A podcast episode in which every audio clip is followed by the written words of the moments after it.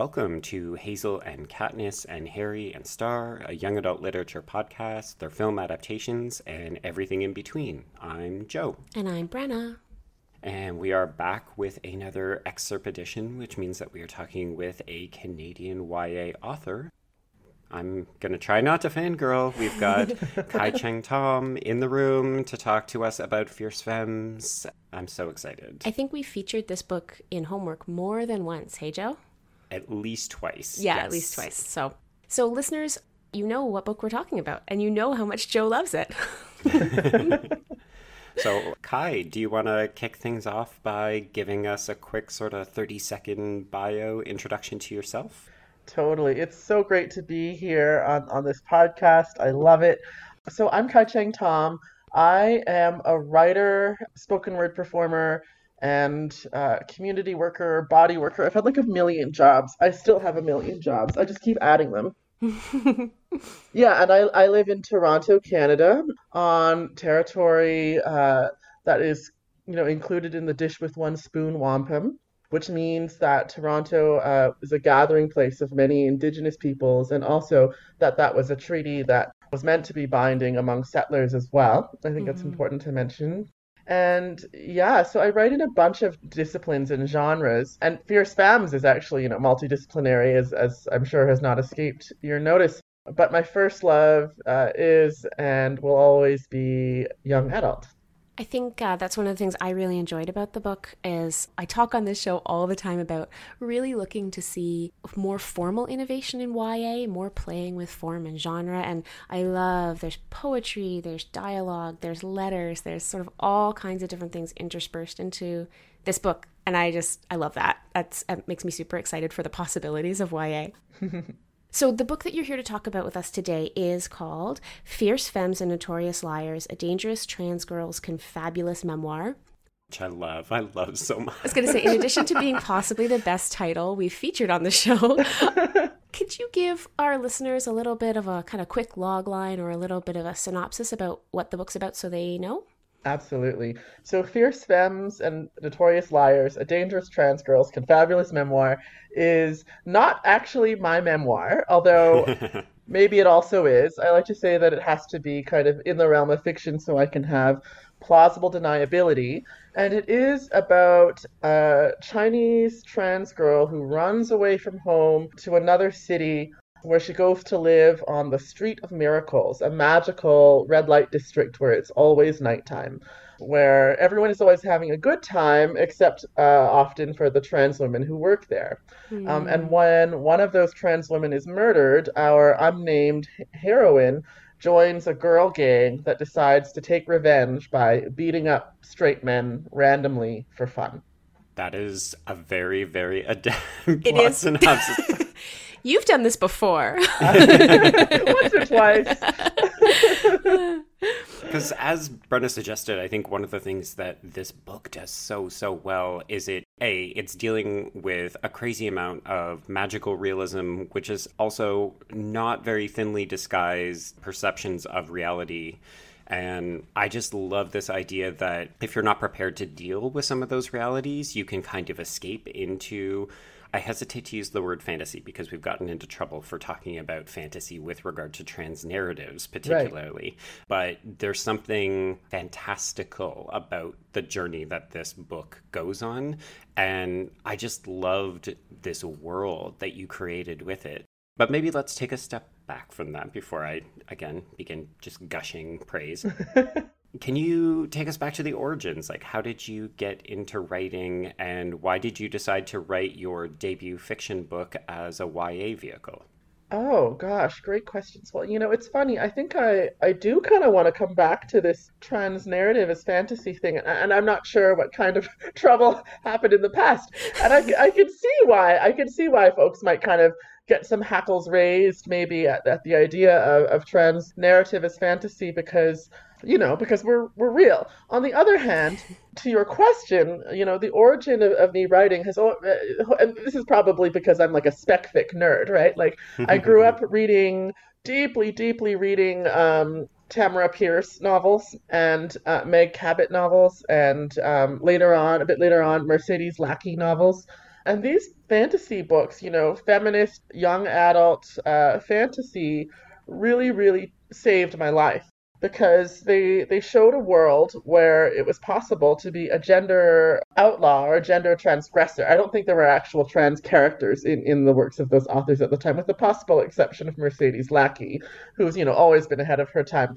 But um, the first adventure, um, Alana, the first adventure by Tamara Pierce, you know, that famous mm-hmm. Y A novel, is, of course, about a young girl who disguises herself as a boy for mm. like four years yeah. or, or, or like six years or something like that to be To, so that she can become a knight, right? And, and and so this is, to me, a really beautiful, like, resonant gender outlaw, gender um, transgressing kind of mm. narrative for young people. And of course, as a trans woman, kind of growing up as a boy and being forced to, you know, kind of take on that role, waiting for the day, right, that I could reveal myself, that whole hero's journey really spoke to me. And so when I, you know, became a writer, I was really thinking about those young adult authors, the ones who were so important to me. You know, a- another that I really should mention is, is Francesca Lia Block, right? And, mm-hmm. and if folks have read Weetzie Bat or any of its sequels, then, you know, fierce, its lineage to Fierce Femmes is, is uh, you know, pretty obvious. So I, I really, I wanted to pay homage to that, to the importance of Y A fiction, and particularly Y A magic realism and fantasy, um, that magical narrative that tells us that incredible transformation is possible. And, mm-hmm. and you know, trans people are real. We are re- real human beings who have real concerns, but we also have heightened narratives of, of the hero's journey in our real lives, right? I was a counselor for, for many years for, for trans youth, and, and all of them were, you know, incredibly real and incredibly human and also incredibly magical, because they were all so um, resilient and courageous. They had to be to survive.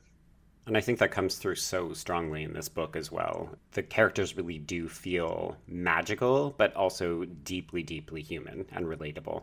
Mm, mm-hmm. Great. And that was the whole point of the book. Yay!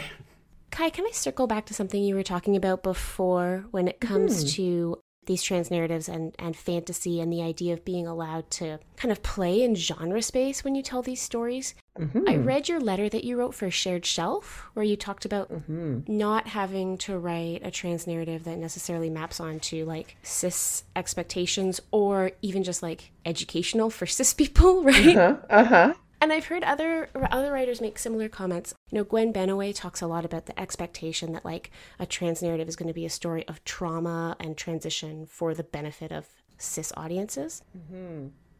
Which doesn't get at all tiring, I'm sure. No. Well, and it speaks to this idea of sort of how the marketplace has, like, these limited spaces for all kinds of voices, right? That there's, like, we have one spot where we're willing to fit you in, and that's that's what we're willing to accept. So I wonder if you could talk about the experience of writing and the choices you've made to really transgress or even just say no, like, I'm going to write the book I want to write, whether it conforms to your expectations or not. Yeah. Oh, I think that's such an important line of thinking. And, and you know, Gwen, who Gwen Benaway, who, who, you know, is actually a neighbor of mine. Oh, wow. Okay, yeah, that's and, really cool. We just hung out the other night drinking oh my gosh. wine, watching Carnival Row. It's getting funny to also be like, right. And also she's one of the foremost scholars and trans poets in the world. Also, I follow her on Twitter and her puppy is adorable. Oh, bravo. Bravo is amazing. Okay, now we have to make sure Gwen listens to this. Yay! Uh, Gwen and Bravo are amazing, and both of them are geniuses. Gwen actually uh, has really shaped my thinking about this, because, you know, she, she has an article um, in The Walrus magazine about another trans woman author friend of ours, Casey Plett, who who just won the Amazon First Novel competition, mm, right? And, mm-hmm. and, and and how incredible that is to see actual trans writers, A, writing stories that are uh, much more uh, intended for a trans audience first, and, and, and also everyone else, right? Mm-hmm. And then um, also to be really recognized. And, and, you know, Gwen is really critically acclaimed. Casey is. We've got, you know, other trans women authors like Ariel Twist. And, you know, the, I'm thinking about the author of uh, If I Was Your Girl. Meredith Russo. Exactly. Meredith yeah, Russo. Yeah, we were just talking about her on the show last week. yes, yes, yeah. She's fantastic. And, you know, uh, that diversity of narratives uh, and diversity of authors is so important, because it allows us then to kind of either conform or not conform, or go back and forth, uh, mm-hmm. you know, however we like. We get to explore different aspects.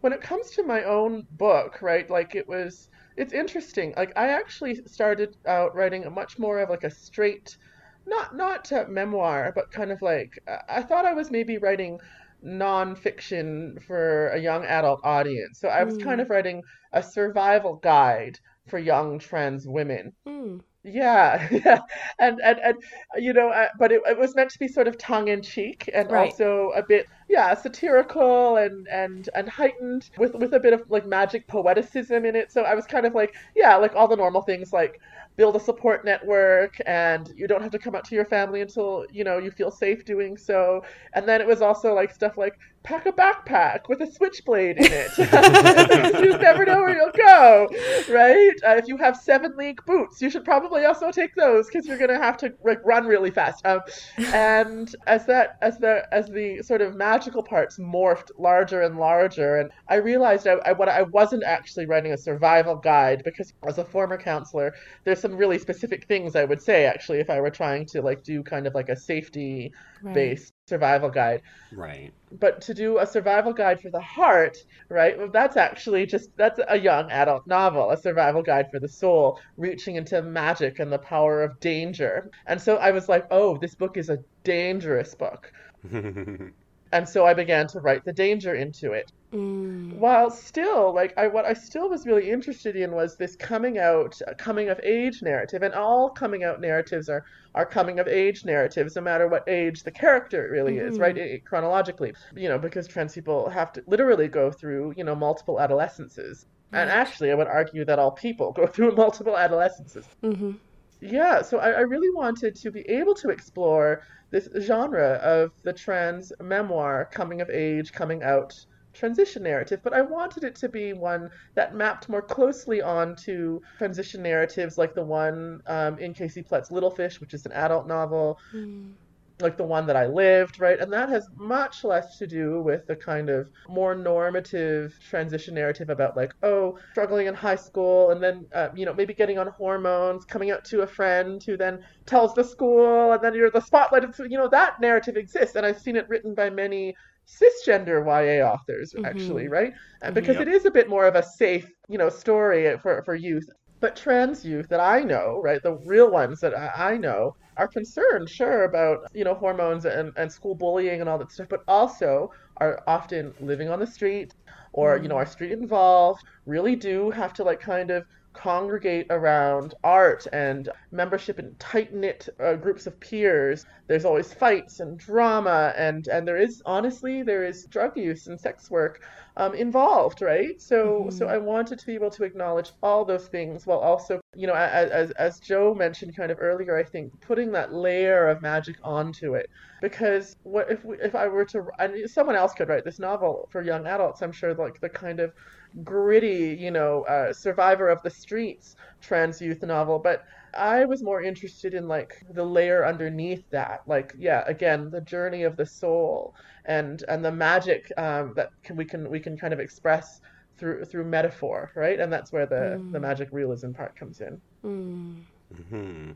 I mean, you've talked a little bit about how you were working in other forms of writing, and you mentioned before we began recording that you are actually about to embark on a new book tour because you've obviously written another book and this one's not Y A. So I'm wondering if you can talk to us about how your writing has shifted and evolved. I'm fascinated by the idea that you have a book of poetry that you wrote before this because I can so clearly see the influence, but I'm also wondering, I mean, it's got to be a completely different process to go from poetry to fantasy fiction writing for young adults to an adult novel.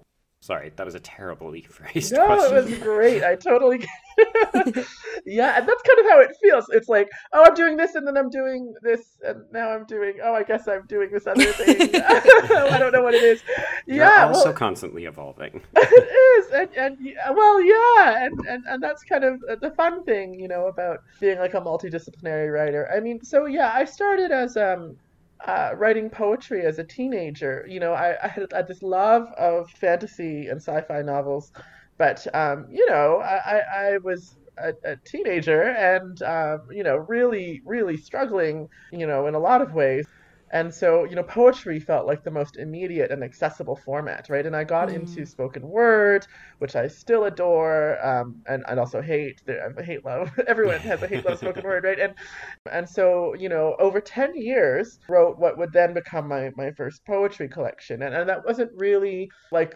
The way that collection happened was I just looked at like a million horrible spoken word poems that I had written over ten years and then like narrowed them down to the least horrible and then refined those and then not until quite late in the process reordered them in order to create, you know, more of a cohesive structure. Mm. So that book was like, it, it was evolving with me. Whereas, you know, my young adult novel was much more of like, Like I sat down and was like, I'm going to write this book for young adults. And and then I wrote it, actually. The first draft was done in two weeks because I just oh kind gosh. of pounded it out. Yeah, yeah, it was, it was it was sort of shocking. And then, um, you know, I wrote a children's book kind of while I was writing the young adult novel. And, and that came out. And of course, you know, children's, it was a picture book. So it, it, it was quite a different, you know, genre. Mm-hmm. Although there's like a... there's like a cameo or like a tie-in between those two pieces oh, to kind of love. Yeah, yeah. Um, no one has ever noticed that except for one reader that I've ever met in my life. Um, oh, wow. Yeah. And then um, this latest book is actually not, you know, fiction at all. It's it's a collection of essays for adults, which is completely different, right?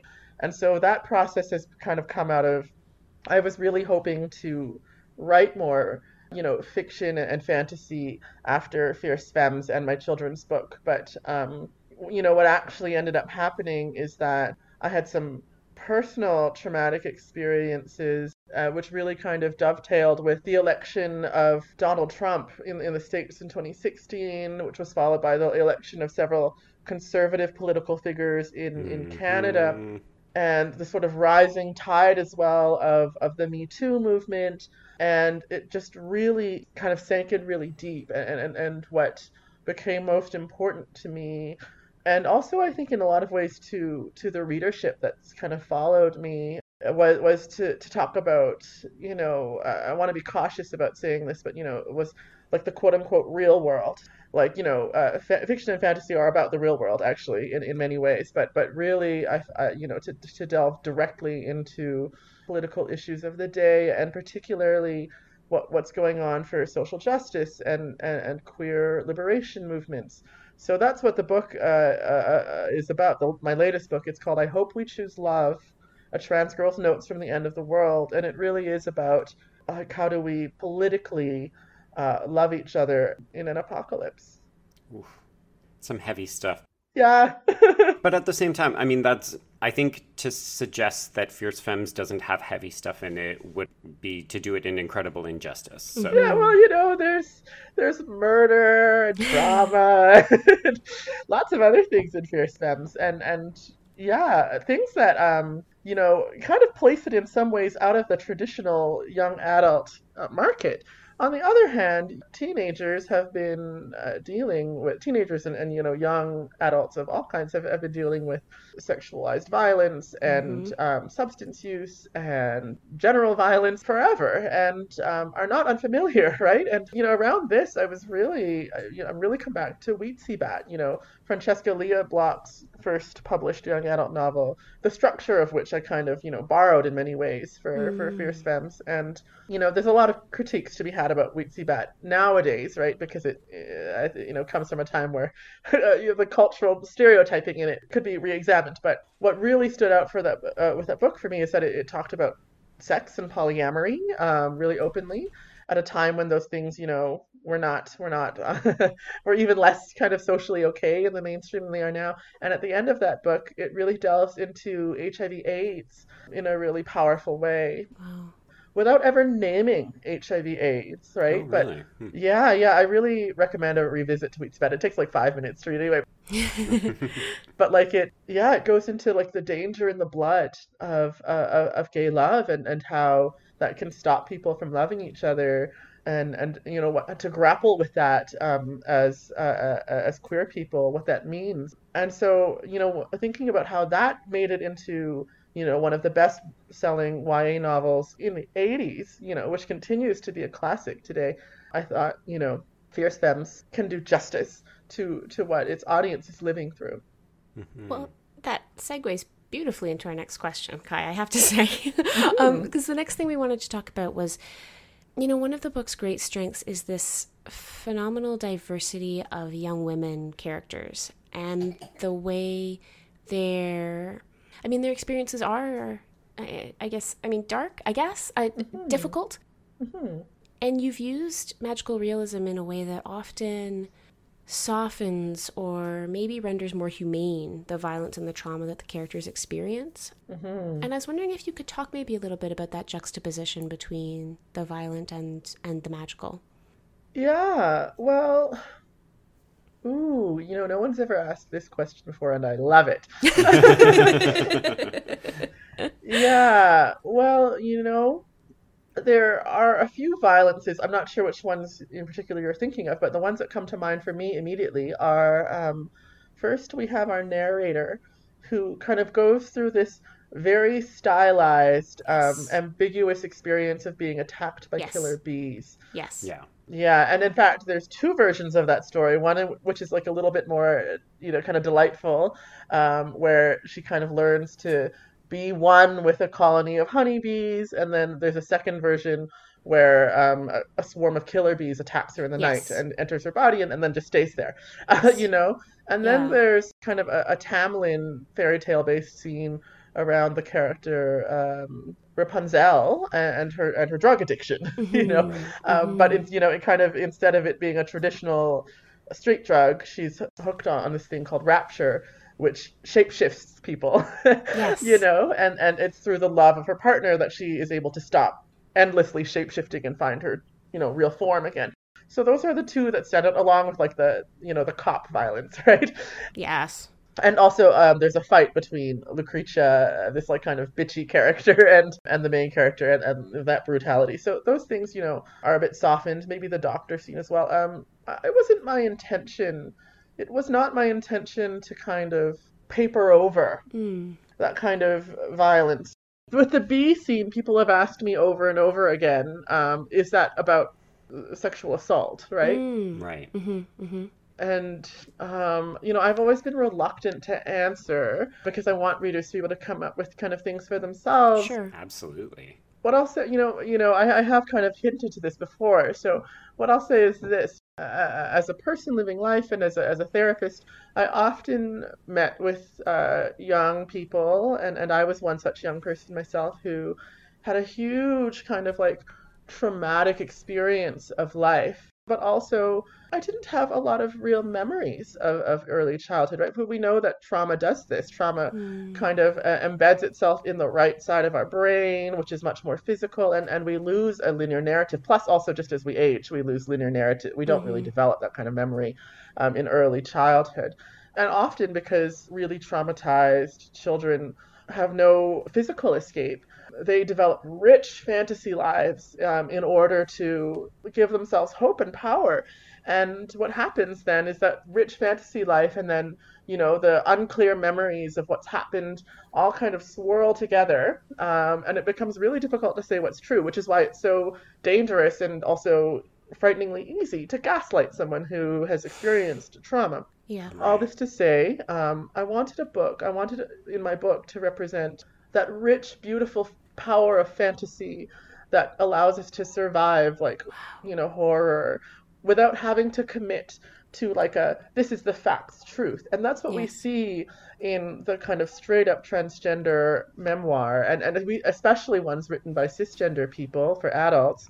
We saw this in the doc, in uh, the doc, in the, in the, in the biopic, The Danish Girl, starring Eddie Redmayne, which he plays a trans woman. He's not a trans woman, but anyway, he plays this trans woman, who, Lili Albe, who, and, and there's a scene where she gets beaten up kind of um, without any reason. And then there's also, you know, some gratuitous uh, operating surgical scenes. And yeah. like, I was like, you know, I don't want to write a book where I graphically kind of go into traumatic details that shock and, and disturb my intended audience, which was, you know, original, like or, my first audience is, is trans people. I, I want something that both resonates with their experiences and, and, and, and is a testament to their strength, you know, without having to go into graphic detail. I wanted to resist mm. the idea that trans people always have to be constantly telling verbatim, awful, graphic narratives, and especially around sexual assault. You know, the paradigm mm. of sexual assault in the court is you have to have perfect memories and go into it, right? And I just yeah. didn't want to do that. Ooh. It's yeah. powerful. It's so powerful. I mean, the way, the, the, I'm sorry, speechless. Um, but what you're articulating and the way that scene, the scene with the bees functions in the text is just deeply resonant. Mm, thank you. But I also think, like, imminently accessible. Well, that's what I mean. You leave space for people to have an experience of the text, which I think is really, I, I think that's what makes it so powerful. Sorry, John, yeah, I totally cut you off. I just got excited. No, it's fine. I'm going to take us away specifically from this one particular book. So one of the mandates that Brenna and I have, it's self-directed, but something that we feel very passionately about, is raising up the voices of Canadian authors. And we've asked this of, of multiple interviewees, whether or not they identify as Canadian and if they feel like there's something that distinguishes them as a Canadian writer as opposed to something else. So we're going to ask you, do you self-identify as a Canadian author, or are you just an author who happens to reside in Canada? And how does that inform the way that you write or the way that you move through literary circles and so on? Oh, this is great. Um, no one has ever asked me this either. oh, okay. um, I love it. Oh, like, okay, do I identify as Canadian? Um, the answer is, is yes and no. And, and I will say no first, because I am, like, opposed to the colonial nation state. Mm-hmm. Right. Um, and I don't think that Canada is a legitimate construction. Um, I don't believe that, um, like, the people in power have, like, legitimate moral authority over us, and I don't believe that the police and the military they use to force the population into obedience, uh, you know, has any rightful claim to violence um, over our bodies. You know, having worked for such a long time with homeless folks and marginally housed folks and, um, you know, crazy identified folks, you know, I really see that borne out. And and also, you know, I mean, it would be remiss to say, like, working with, like, a lot of Indigenous folks, too, mm-hmm. um, like, I just don't believe that Canada is a thing that, like, I, I can put myself behind and identify with. On the other hand, I do live within, you know, like, a construction called Canada and, and, and the cultural piece that comes with that. Like, the people who live in this region, uh, migrants and Indigenous people and, and, and settlers, all. And I, I would be lying if I said that I wasn't influenced particularly by what we, you know, often call the Chinese Canadian experience. My my great-grandfather paid the head tax. Uh, I had relatives, I have ancestry that worked on the Canadian Pacific Railway. Mm. Those stories really go deep in me. And I feel very tapped into, like, that story, the story of the Japanese internment. Right. I really try to be tapped into, like, Indigenous legacies and, and histories. You know, I'll probably fail at that, you know, but but I, you know, I think we should. It's important for settlers of color to try, and also, like, you know, just starting to find out about, you know, kind of the histories of Black communities in Canada, mm. and, you know, I think a great example of how I identify as sort of Canadian but don't like it is there's a new um, T V show. I'm obsessed with T V. Uh, a T V show on the C B C called Anne with an E, right? And oh, it's yeah. an update yes. of Anne of Green Gables. Oh, here we go. and, you know, for the, and I love Anne of Green Gables. This is the other thing about me, is I, I love, like, certain Canadiana. I love so Anne of Green Brenna. Gables. I love the novel Bear. Anyway, but um, I'm just going to leave that one where it is. But um, oh, yeah, you know, uh, you know, Anne with an E is the first, um, you know, exploration of Anne of Green Gables to go into the historic Black community yes. on Prince Edward Island, the Bog, and that's kind of how, you know, how I think about, am I Canadian? I'm like, well, no, because I don't identify that way, but I am because I live here. And those stories, yeah. whether I know them or not, are, are in me and influencing my life and my work. Mm-hmm. So yes and no. Okay. That's fascinating. Not, I don't want to belabor the point. It's only just because when I read Fierce Femmes, even though it's not geographically situated in any specific real places, I'm using real in quotation marks here, hmm. I so clearly got a vision of somebody moving from central Canada to, like, Vancouver, for some oh, reason. I don't know why. That's amazing. I'll, you know what? I'll let you in on a, a bit of a, a secret, and now everyone on a bit of a secret. So, you know, that particular move is based on, on actually my life. And the move is from from Gloom to the City of Smoke and Lights is, mm-hmm. is kind of based around Vancouver to Montreal. Oh, interesting. Really? Yeah. Oh, okay. So I live, well, I just recently moved to Kamloops, B C. I was in Vancouver for nine years, and I, I was pretty sure the City of Gloom was Vancouver. Interesting. Yeah. I guess yeah. I have not spent enough time in Vancouver. Not yeah. in the gloomy season, my friend. Uh, which is like nine months long it or is ten. Nine months long. It is. Yeah, yeah. yeah. So our final question for you is the question, you know, this is an adaptation podcast primarily. We talk about Y A and how it adapts to film. And so I guess my question for you is, have you ever imagined Fierce Femmes as a film? Do you have like a fantasy cast or fantasy director in mind who you would like love? Can we send something up into the universe and will it into happening? Because this would make a great film, it by would. the way. I have this huge grin on my face right now. I'm just like, yes. um, I've never really dared to go too deep into a fantasy of this book as a film because, you know, if you wish for something, then you could be disappointed, right? Yes, true. But, true. you know, yeah, there's been talk about the film rights being optioned. It hasn't happened yet, but putting that out into the universe.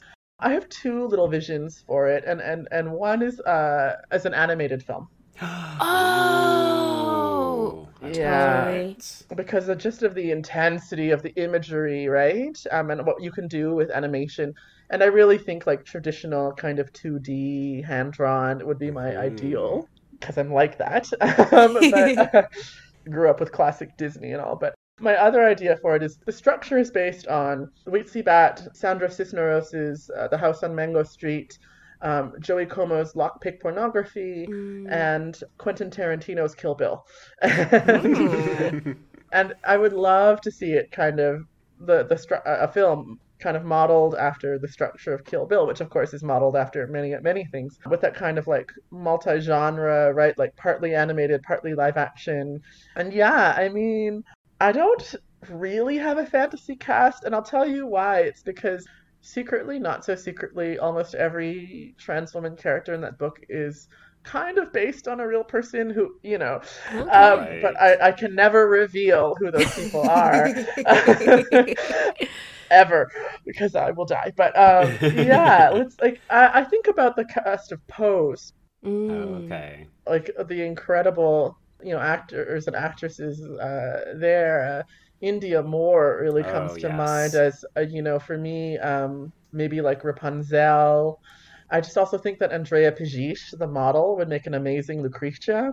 Hmm. Yeah. As for the unnamed narrator, I mean, I don't know. I don't know. I'm just going to leave like that up to fate. I feel like you need an ingenue, right? You need yeah. like a fresh face. Exactly. Exactly. Someone who is like just enough like me, but also just enough not like me. Yeah. Yeah. Oh, what I just, it would be so weird and miraculous. And okay, I would really want Guillermo del Toro to oh, direct. Wow. Yes. That's an amazing choice. That's a great choice. Uh, well, I mean, he's just so fabulous. And his sort of magical but dark um, mm-hmm. take on, on, on life is, you know, kind of really uh you know to me i think i think it's a perfect match. Guillermo, if you're listening, please. He's a big fan of the show.